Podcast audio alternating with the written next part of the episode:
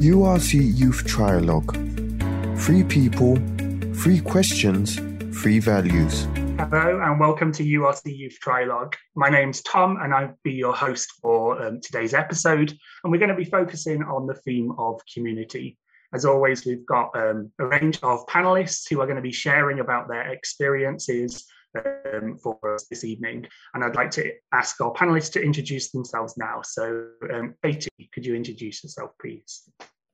Uh, my name's Katie Olorenshaw. I am currently training at Luther King House in Manchester as a church related community work minister. That's CRCW, and I won't say the whole word for the rest of it. Okay, thanks, Katie and um, Maddie and Jack. Hi, uh, I'm Maddie. I'm a couple of years out of uni, but I'm about to start training as a PE teacher in Bath.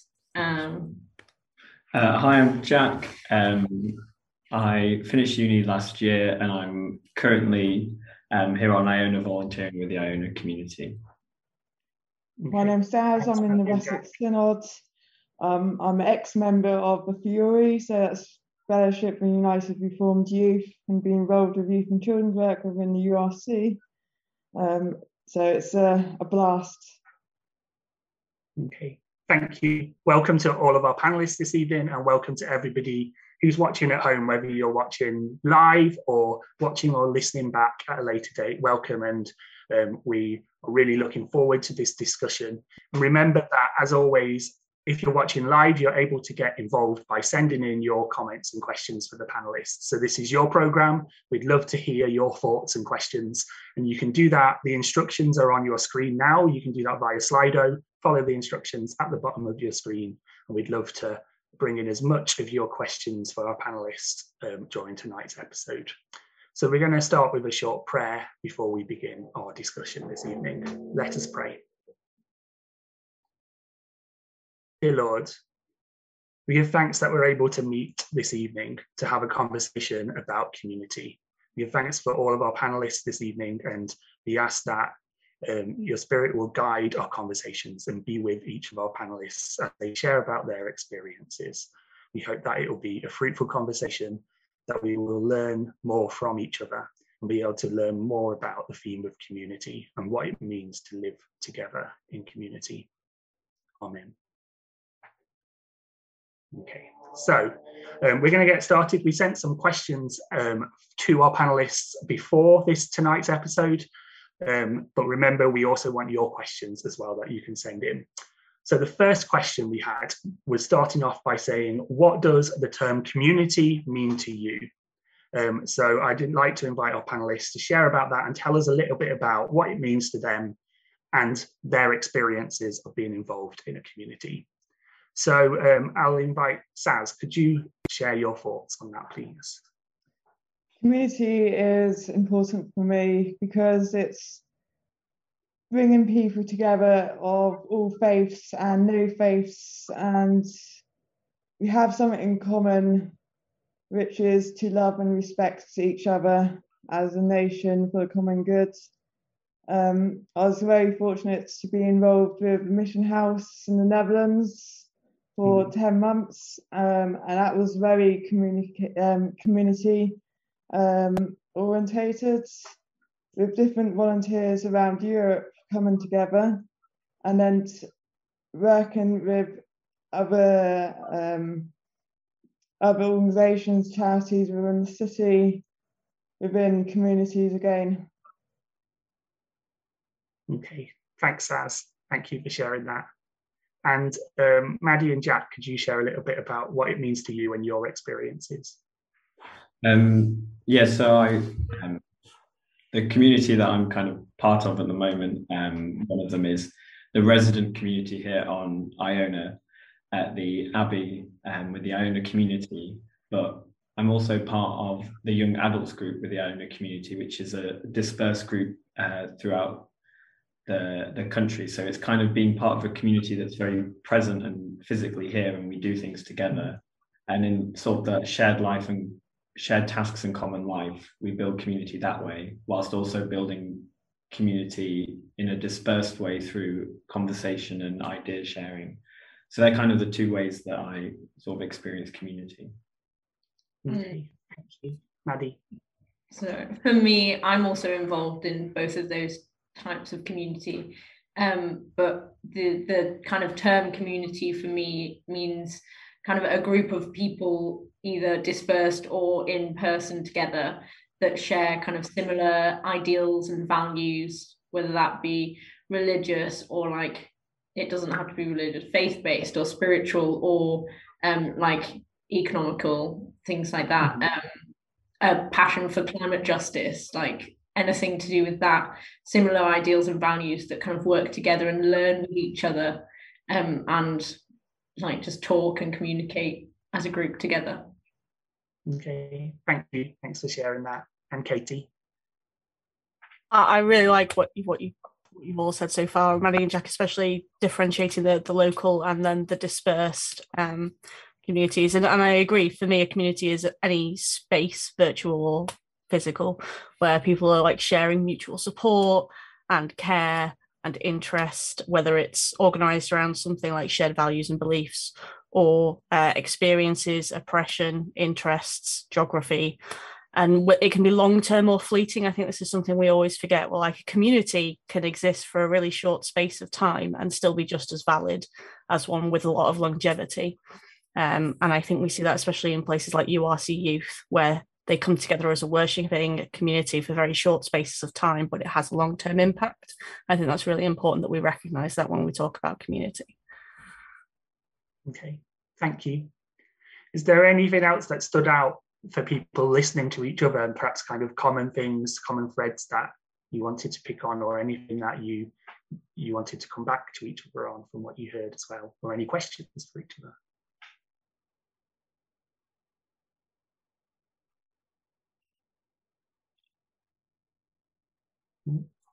Okay, um, so we'll move on. Go ahead, go Katie. I was gonna say, what's like the weirdest community you've been part of? Like the the most niche. like I'm part of a few gaming communities, and they're really niche, and but really still very good and very supportive communities. Mm. What are people's thoughts on that? It's definitely unique.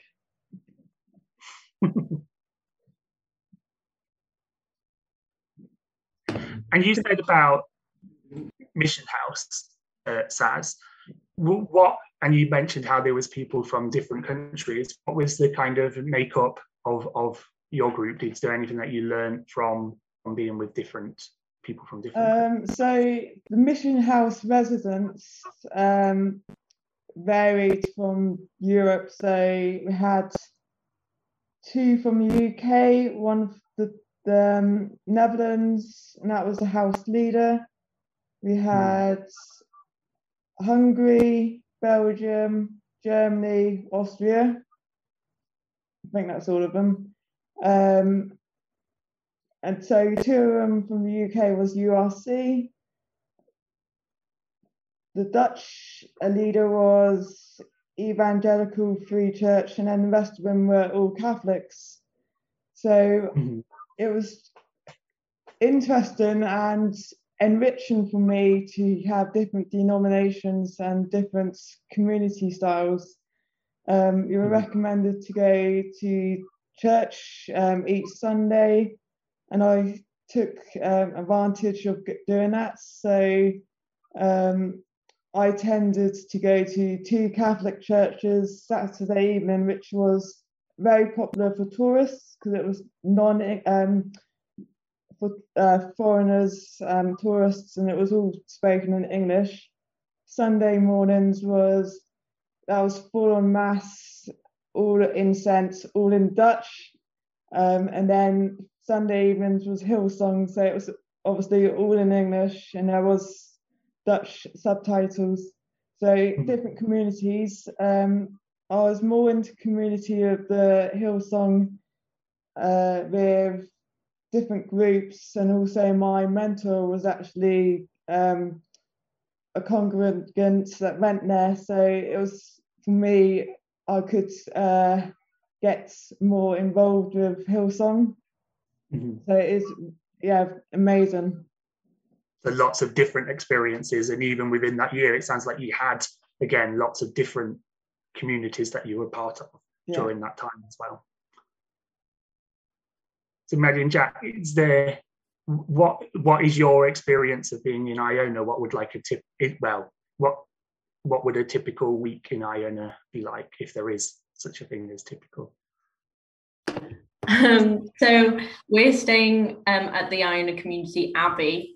Um, so each week kind of follows a similar pattern with guests arriving and they come to live in community together um, with shared meal times, usually food preparation and chores and things like that, but we can't do that currently. Um, but so each day follows a similar pattern of um, like meal times, worship. We do worship in the morning and the evening, and then meal times. Um, and the guests have uh, like a program session um, most days, at least once a day. Um, and then for us as volunteers and residents, our communities like flip like they change every week because a new set of guests come in so they come in on saturdays and then leave on fridays so you have this really short space of time mm-hmm. where you're getting to know a new group of people but at the same time it's so intimate because we share meal times with them and we're in the same mm-hmm. building and things like that and it's it's a strange like mm-hmm. vibe i guess because you get to know people so well and then they just go away yeah the same happens with um, the volunteers. So we're, we're not all here for the same length of time. So, it, like this week, we've had two staff members who've come to the end of their volunteering time and they've left, but new people have come. So we've kind of got the guest community that we engage with and welcome in, but then we've also got different volunteers who come and go. So it's kind of always changing, which is good as with new people coming in, but at the same time, yeah, it's quite quite an odd dynamic. Yeah, that's really interesting to hear about. Yeah, like you must have lots of different people coming in and the differences in that meeting different people. But like Maddie, when you said about that common thread, there's still that common link of people being on Iona and being part of that community. So there's still um, that wider sense of being part of that community, even though you might um, you might not be there at the same time. You've mm. still got that common um, connection as well and Katie, could it be good to hear a little bit more about um, CRCW, church-related community work, and what that involves in um, as well in your role as a CRCW? It's a big question. Uh, so CRCWs are attached to specific projects. So it might be a, project working with refugees or a project working with uh, an aging c- community.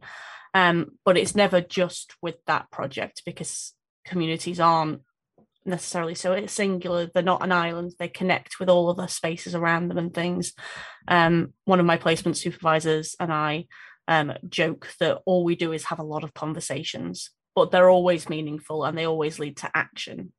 Um, and I, I really like that you brought uh, meal sharing, Maddie, because that is one of the most uh, form forming ways that we seem to be building community with people is always around sharing food and that time and space where you can be vulnerable and, and also care for others. Um like i said it's a really big question but part of it is about the relationship between church and community and so often we can think of community being what's outside of our churches mm-hmm. and them being separate spaces whereas with the CRCWs, we have to really say, no, we're the same space, we're the same people. Um, but for some reason, because we use this space at different times, we don't think of ourselves as being a shared community. And we're trying to bridge that gap a lot of the time, which is important and good and so fulfilling when it works. Great. It's been good to yeah hear just a little snapshot about your different experiences as well. And um, for those who are listening as well, it would be great if you have any experiences as well of what community means to you and your thoughts, um, feel free to share to send them in, and we will feed them into the conversation. And any questions as well, use Slido, and we'd love to hear from you as well.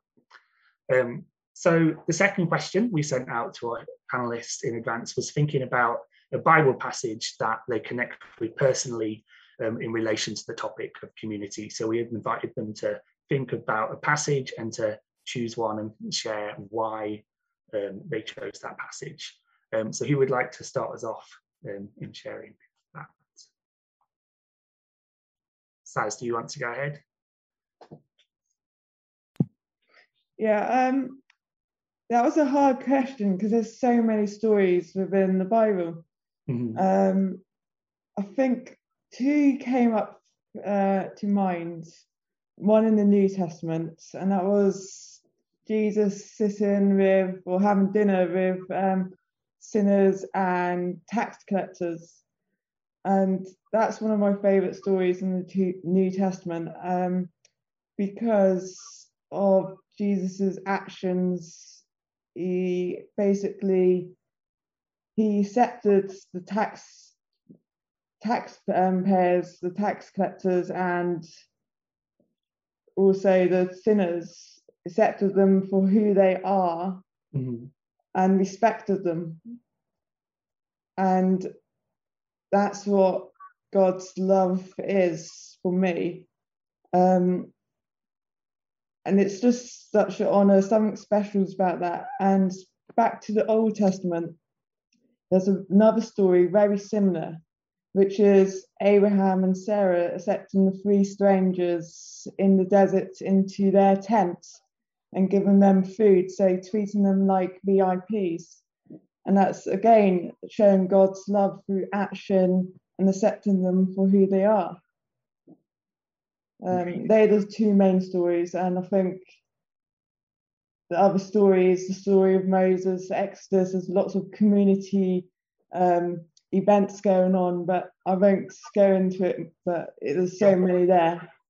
No, thanks, As as you said, there's lots that we can draw out. And again, you mentioned that story was about food, as we were saying before, and how food can be part of community as well and bringing people together. So thanks, Saz. Um, Maddie and Jack, would you like to share? Yeah, so um, what I thought of, it's just one verse, um, and it's Matthew 18, verse 20, which is, For where two or three gather in my name, there am I with them. Um, and it kind of resonated with me because when I was at university, I found it really difficult to find a church. Um, I'd come from a really small village church. My mum's a vicar, so I just went where she went. Um, and I really loved that community that I had there. So then when I left, I find it really difficult to find a similar place where I felt comfortable, especially in a city surrounded by students, um, which is just so different to all the old people that came from my old church. Um, so it kind of felt really difficult that was I still a Christian because I wasn't going to church and like I struggled quite a lot. And then um, me and my friend used to go to orchestra together and we both couldn't find a church. So on the way back, we made up we had Maddie and Laura Church, and it was just us two walking back with a violin and a cello, um, and just kind of talking and doing a bit of prayer and like thinking and um, things like that. So it just, even though there were only two of us, we were still that little almost church community there, and that mm-hmm. verse just kind of speaks that to me um, and made me feel really kind of calm and happy about what I was doing. Okay, thanks, Maddie. Thanks for sharing that. Uh, Jack, do you have anything to add? Um, I think for, for me, I'm just going to go for the overarching theme um, of the importance of eating together. Because um, I was quite stuck on what to say for this question. Um, I don't. I'm not a very Bible focused person, and so I was talking to to Annie, who's also in YAG, and she was talking about how um, how in sharing meals, which is something Jesus did a lot with his disciples and those around him, um, we're all very much on sort of an equal um, level. And like here, we all eat, we all have the same food. Um, and it's just that like radical hospitality and radical inclusion, which you can take from meal times and extend into other areas um, of our lives. So I think I think for me that's kind of where I draw it from the importance of community being an inclusive space and also yeah. turning that into into action okay great thank you katie um, yeah, I found this difficult as well because, like everybody else, it's everywhere in the Bible, and and I do feel like the overarching narrative of the Bible, as I read it, is very much the story of a community going through so many struggles together and maintaining themselves and each other. Um, but uh, there was a passage that basically haunted me through my calling and wouldn't leave me alone and has continued to do so through training. And i only just realized that it's actually listed as the believers form a community within my bible. Um, but it's acts um, 42 to 47 and it's basically about the people. They sell the possessions they eat together they worship in each other's homes they sell everything they have and they help the needy in their community in their space. And and they commit themselves to to being a fully fledged community completely reliant on each other. Um so yay communism and yay community. But uh yeah it's it's a it's a really important passage for me because it's not just community it's the early church. And for me that's one of our building blocks for not just church but for kingdom as well. Mm-hmm. great thank you. Yeah lots of really interesting responses there and and so much as you said that we can pull out from from looking at the Bible and the examples there about it and as well. So thank you for for sharing those um, too. And again, those that are, are watching, it'd be great to hear what your thoughts are on that as well. So do send them in. Um, we've had um, a question come in from our viewers as well. So I'll share that now and invite you to respond.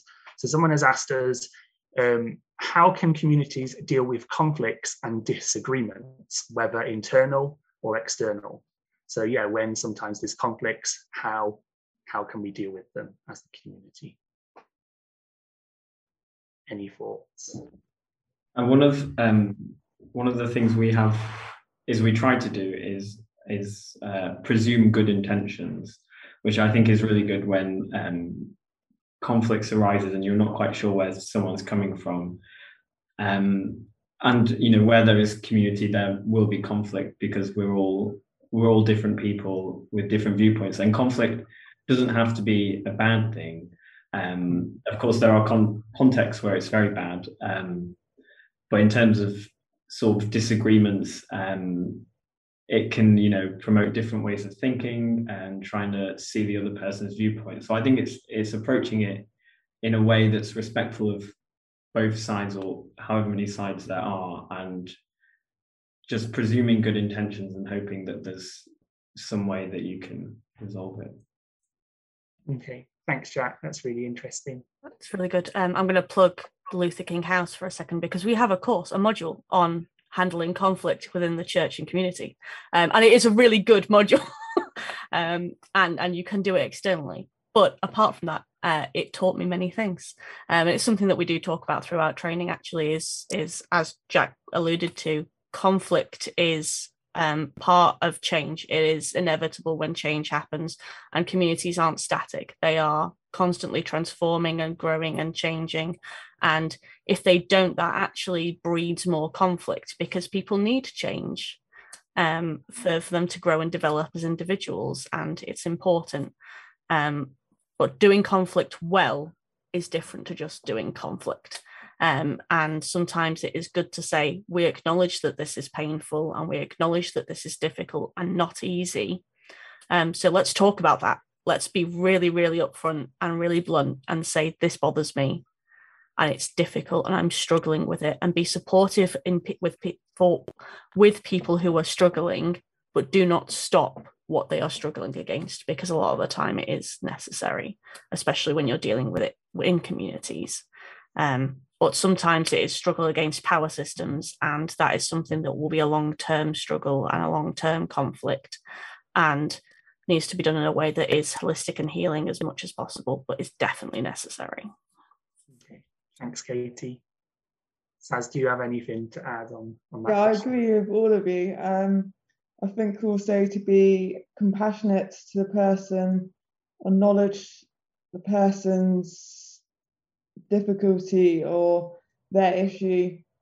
And if appropriate, we can always pray with them um, and seek forgiveness um, and compassion for that person and set them for who they are. And um, from each negative experience, we can grow stronger uh, in our relationships with each other. Mm-hmm. Thank you. And thinking back to to Mission House, do you think there was a so one of the things that I know they had in Mission House was like a weekly house meeting where people would discuss. Do you think that that played a part in in um, in helping to air issues and avoid and perhaps uh, dealing with conflicts? Yes, definitely. I think having a weekly house group was, or in Mission House, or team meeting was really good to mm-hmm. our issues or any concerns or any uh, good news um, within the community. Um, there was um, one occasion which was, I think it was a, basically a religious uh, conflict that some members were quite strong in their faith, and some people were, um, I would say, they weren't church regulars, you know, every week. So, you know, once a month compared to twice a week. Um, and I think there was conflict with beliefs, um, and it did have a impact on the house. Um, but I think when it, um, renting it out and seeing other people's opinions, mm-hmm. um, we could see their views, why they said it. Um, and I think it did help by venting it out because we can just care for that person afterwards. And um, at the end of the day, we serve the same God and the um, same creator, the same source of all things within this mm-hmm. um, universe, and it's for the common good. Okay. Yeah, thanks, Saz. Maddie, did you have anything to add on on that question around conflict? Mm-hmm. Yeah, I think similarly to you, Saz, we here we have uh, weekly meetings um, where we kind of discuss how things have been during the week and um, mm-hmm. what maybe improve and like bring up any negatives. And I think having that open conversation is like really useful um, so that the kind of if there are any disagreements, they don't linger. And then as they mm-hmm. linger, they get bigger and then they explode. And then it's really hard to deal with. Um, so trying to kind of keep conversation really open and ongoing so that any little niggles can be dealt with as niggles and have that conversation. Um, mm-hmm. And another thing we have is, or we do in those meetings, is that we use I statements. So even though we're a community and we share a lot of kind of ideals and values and feelings, we're not the same person. We're all going to disagree on certain things. So conflict is kind of natural. Um, but we don't assume or presume that other people think the same as us. So when bringing up different things, we say I think rather than we think, or like assuming that thing, which I I really like. Mm-hmm. Yeah, that's something I've heard some people use that when they've been in sessions where they've said encouraging people to to use those I statements and avoid things like yeah, so that you're not grouping people together. So like when you hear like as a Christian, I believe, but then actually like like we touched on earlier, there can be such a broad difference of different theologies of people and and not assuming what things would be for others as well. So, yeah, I like that using I statements. Yeah, it's really good for keeping you in the first stage of conflict. So there's like four to five stages, and four and five are pretty much irretractable conflicts that will just lead to separation. Um, and level one is where you are like, these are beginning to irritate me, and let's get that out in the open. Um, the thing about four and five, we often look at them in a really negative state as well when it comes to conflict, but we forget that part of the Christian story is resurrection after death and that sometimes conflict will lead to the end of what a community was, but that leaves room and growth for a brand new thing to occur. And I think that's mm. one of the greatest and strongest points of Christian faith is resurrection, not just in in ourselves and in Jesus, but in all aspects of our lives that we really need to embrace. Mm-hmm. Okay, thanks. Any other final thoughts on that one before we move on to some of the questions? Okay. Um, so we've had another question coming in around um, rules in community. So saying that all communities would have rules. What would be your rules for community? Um, if you had like a guideline or a rule for community, what would you put in place?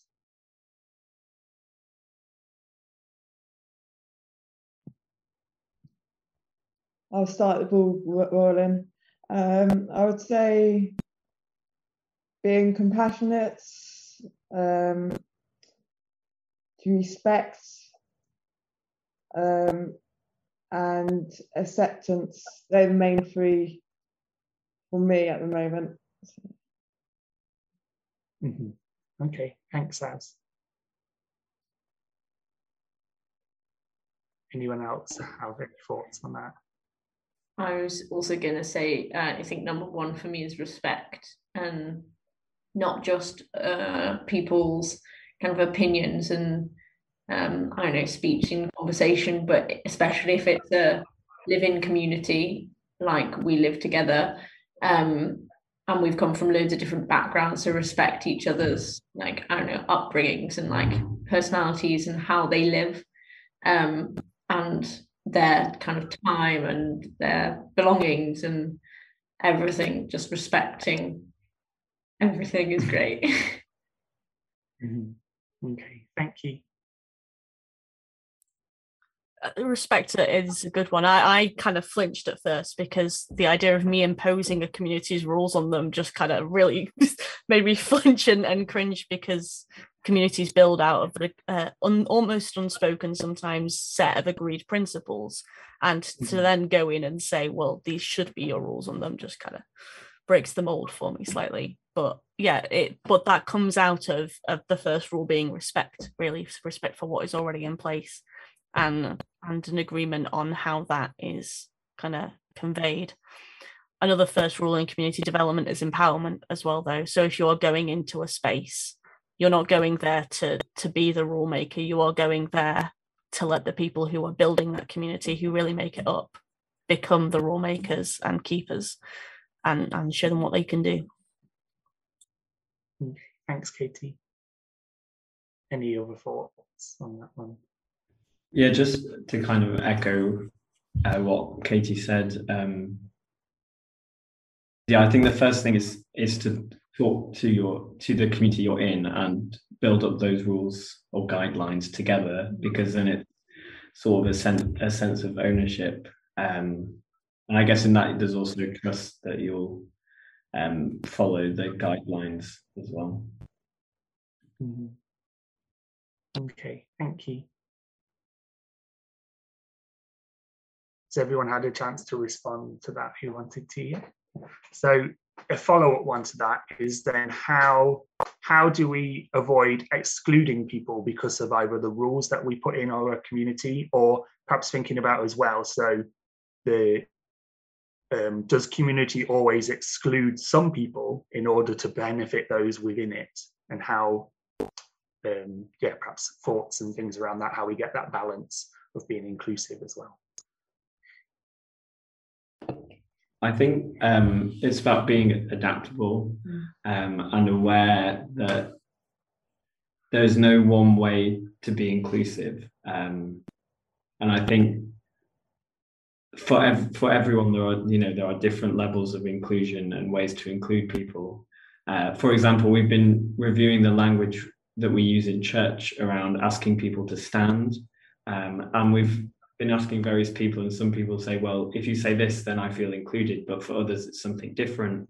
Um, and so I think it's an awareness that you'll never be able to include everybody. I mean, that it'd be good if we could, but um, so I think if you go in with that intention and the willingness to learn and be adaptable as new people join your community and you find new ways of including them, um, and I guess that's maybe saying we don't have rules, but we have these guidelines or rules that work for us now, but that they could they could change.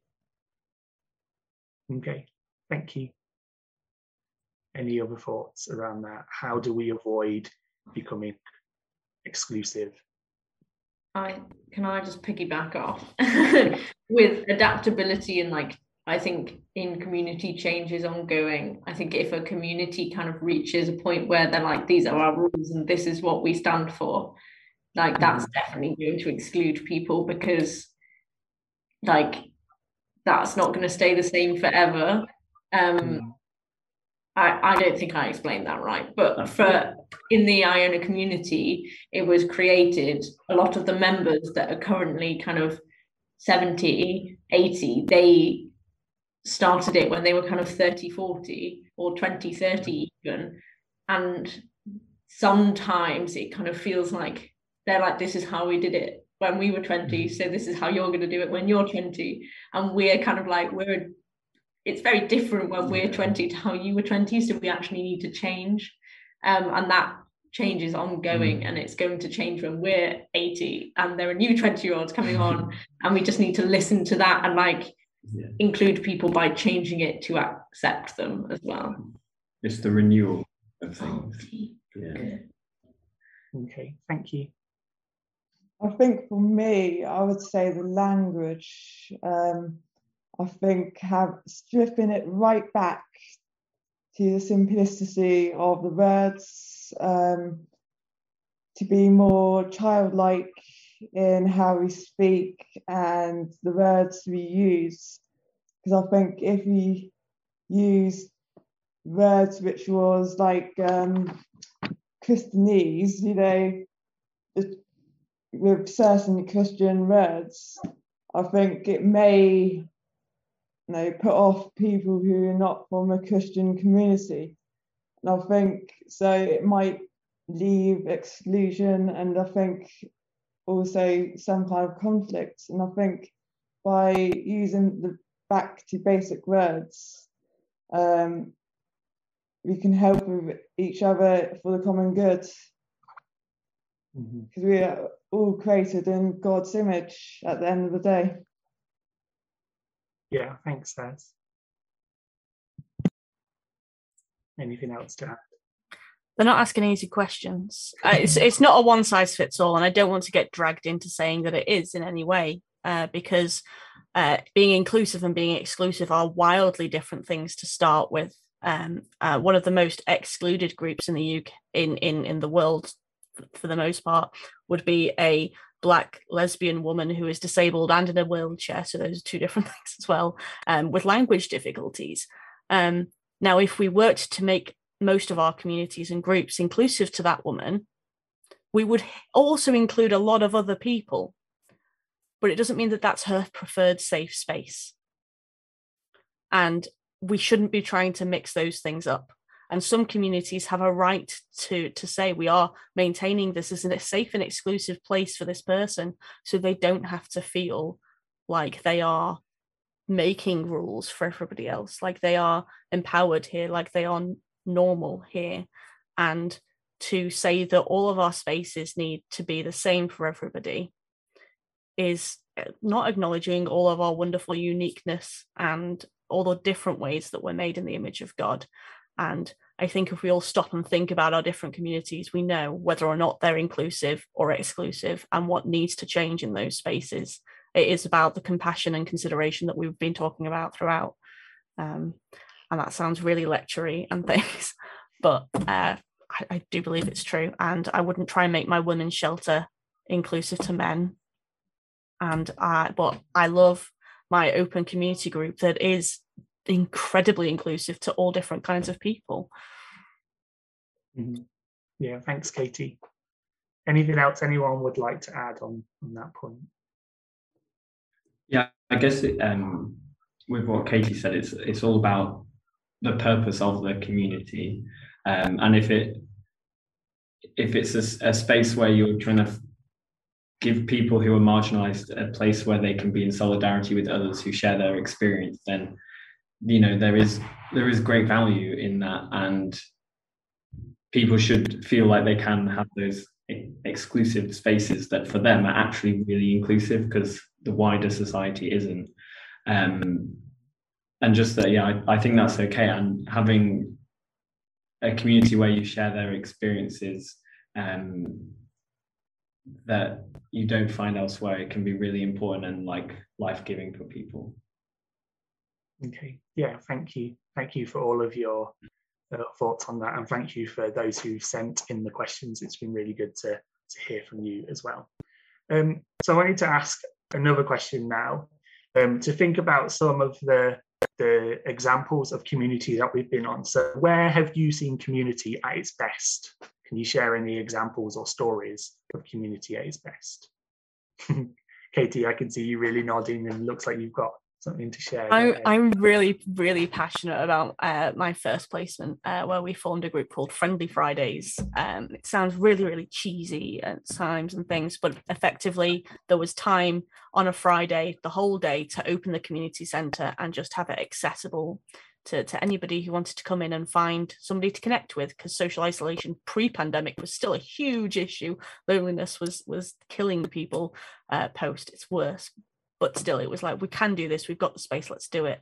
We built it around the five ways of white well-being and um, we said that you know we'd really hope that by the six month mark we had maybe 20 to 30 regulars and within like a month we were hitting 50 um, and the the people who came for me one of the things i really wanted to see was the people who were coming taking ownership of the space becoming the volunteers running it saying what they wanted and that happened within that two month space and now uh, going back to it uh, people are just so happy to be there people who would never have met or have nothing really in common apart from the shared space are driving each other to the shops meeting up for a coffee on a tuesday or supporting each other as they go through big life changes and things. And it is the most welcoming space I have ever been in. And I've looked at my uh, news, uh, my Facebook feed, and I had a note from like two years ago when I was leaving. I was like, I'm really sorry to be leaving this place. It's you never leave this place unhappy, even if you started the day in a really bad space. Um, and it's something I'm just incredibly pr- proud of and love and will shout to high heaven about because it's also a really transferable model and it's just beautiful. Thanks, Katie. It sounds like a really, a really great example and a good community to be part of. Um, who would like to go next? Me. Um, there's there's hundreds of stories I could um, mention um, within the UK and the Netherlands. But I think this time I will speak about um, one of the projects in the Netherlands, which was um, the Struikelingers, which was a, a musical lunch. So there was hundreds of, there was a lot of people um, with addictions, um, alcoholism, homeless, and so on. And um, so Friday mornings they would come to the basements of this building um, and we would socialize, chats. Um, we would have lunch with each other, and then to top it off, we played songs, um, Dutch songs, English songs, Jamaican songs, any songs from around the world we'd sing in English, Dutch, or the national language of any of these countries um, it's just amazing seeing all these people coming live, singing these amazing songs around the world with so many musicians. Um, and as a musician, I actually loved it because just using my gift from God, um, glorifying Him and honoring Him while I was working with it alongside these people who have um, who are in greater need of myself. So taking them under our wings as leaders and um, spreading God's love to them. And we had opportunities to visit um, different places around the Netherlands with this project and also Belgium. And uh, so I can name you name you a couple things we did. Um, uh, with that project. So one of them we went to do a food bank um, in a school at the south of the Netherlands, and we did a um, I can't think of the word um, a surprise mob. is basically a food bank, and uh, so we did this big su- surprise. So we um, we were queuing up with these um, people who were using the food bank in this big sc- school um, playground.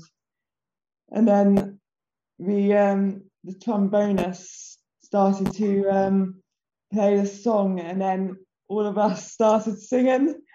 So it was a big surprise for all these people. Um, and uh, had a chance to visit Belgium, um, the south of the Netherlands. And then the second um, event we did, which was very powerful for me, um, we visited a, um, a prison complex outside Amsterdam.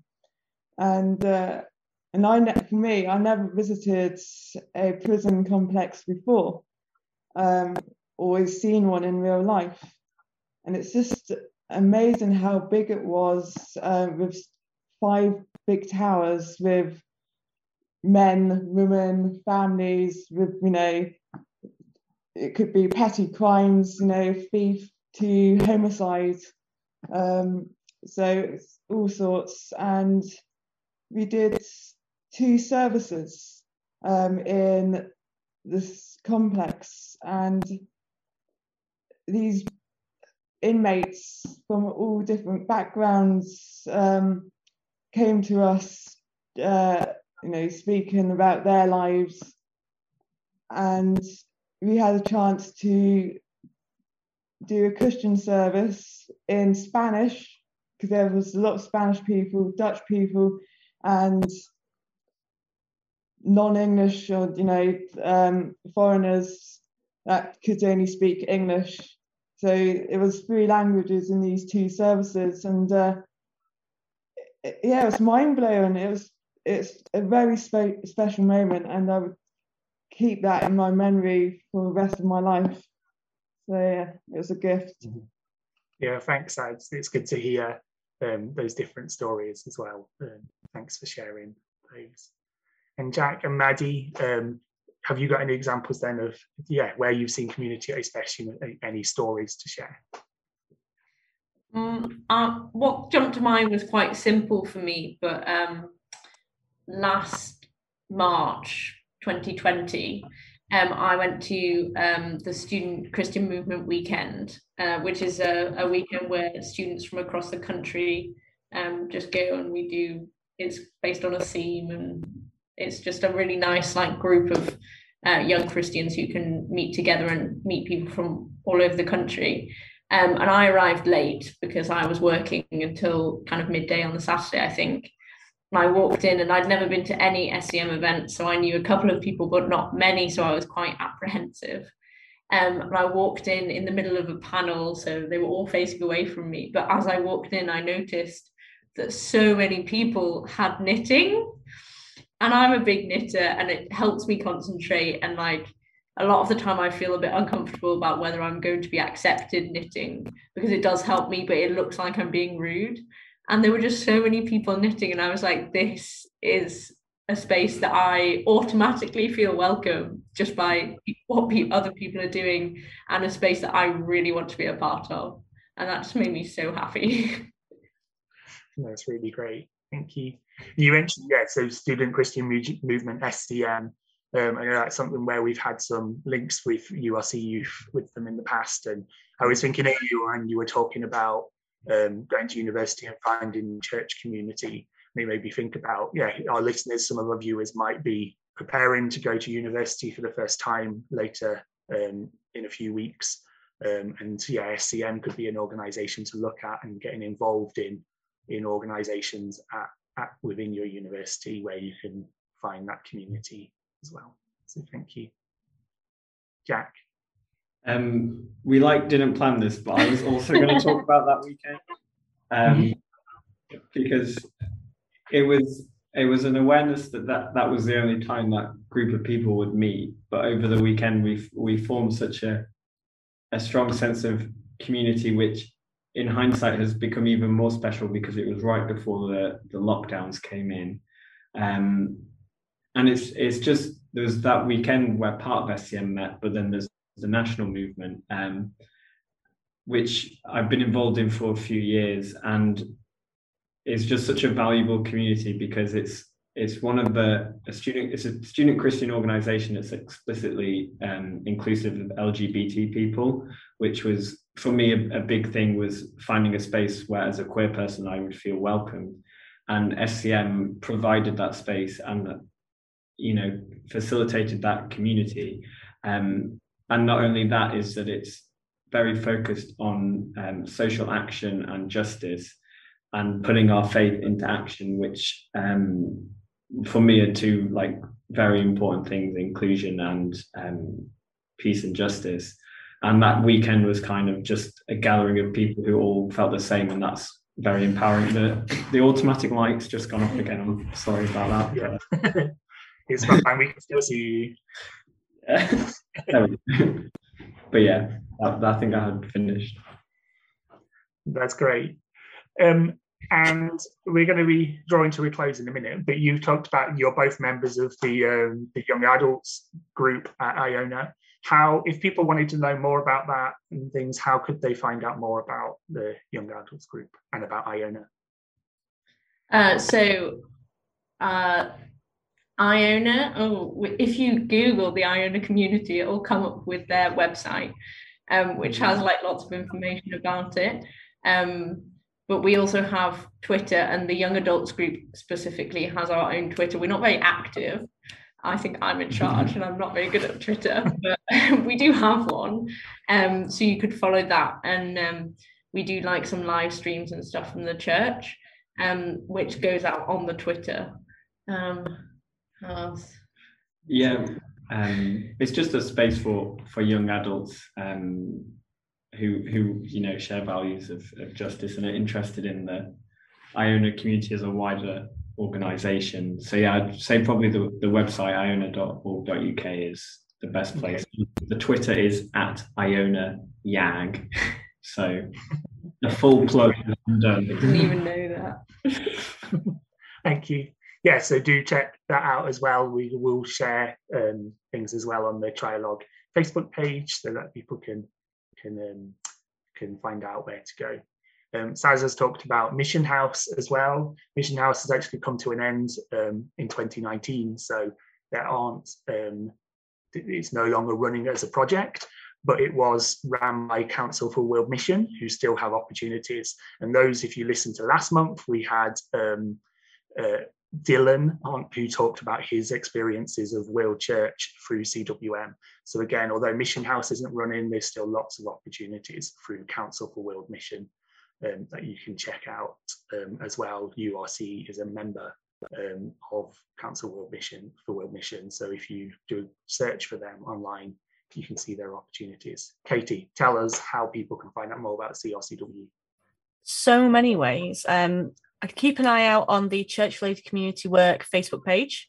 And um, we run road shows uh, once a year where you can go and you can meet CRCWs and talk to them about their different projects and things. There's information available on the URC website. I'm not sure where it is at the moment because a lot of things have moved around over the past year.